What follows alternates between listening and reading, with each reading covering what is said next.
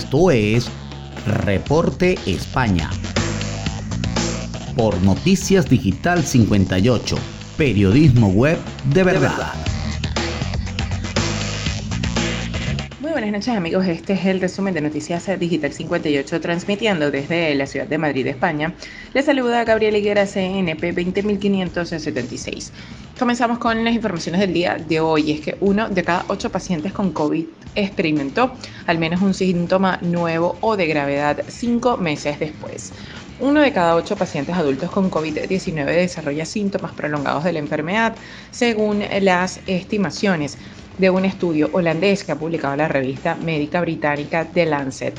Los investigadores de la Universidad de Groningen compararon la frecuencia de síntomas nuevos o de gravedad en una población no identificada con personas a las que se había diagnosticado COVID-19 lo que permitió una estimación más fiable de la prevalencia del mal prolongado que en estudios anteriores.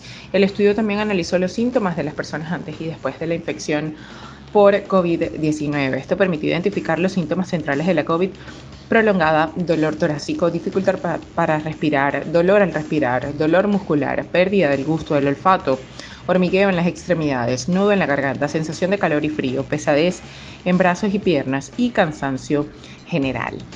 Cambiando de tema, tenemos que fuertes tormentas acompañadas de granizo en Barcelona. Tras activar la alerta amarilla por tormentas este viernes, llega a Barcelona una fuerte tormenta acompañada de fuertes vientos, descargas eléctricas y granizo.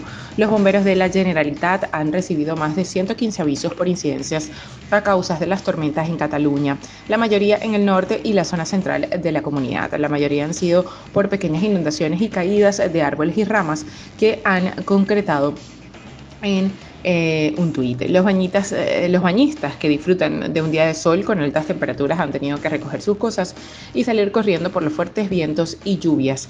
Por este episodio de tormentas, Protección Civil activó la alerta del plan Inuncant por riesgo de inundaciones.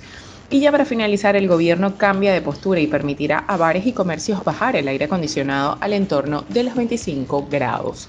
La ministra para la Transición Ecológica y el Reto Demográfico, Teresa Rivera, ha precisado este viernes en una entrevista que bares y restaurantes podrán limitar el uso del aire acondicionado al entorno de los 25 grados, teniendo en cuenta las recomendaciones de la legislación laboral frente a los 27 grados que em, también contempla el Real Decreto de Medidas Ahorro y Eficiencia Energética aprobada por el Gobierno Nacional.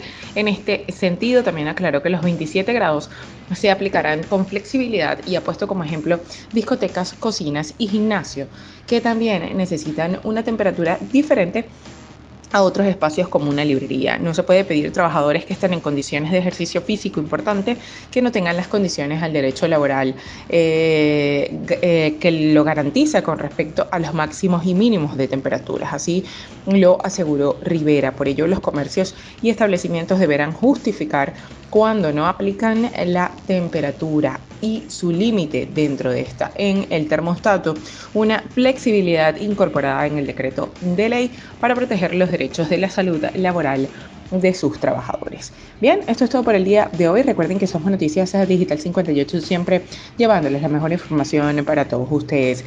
Recuerda que el COVID no es un juego. Utiliza la mascarilla, lávate las manos con frecuencia y mantén una distancia segura. Desde Madrid, España, se despide Gabriel Higuera. Feliz noche.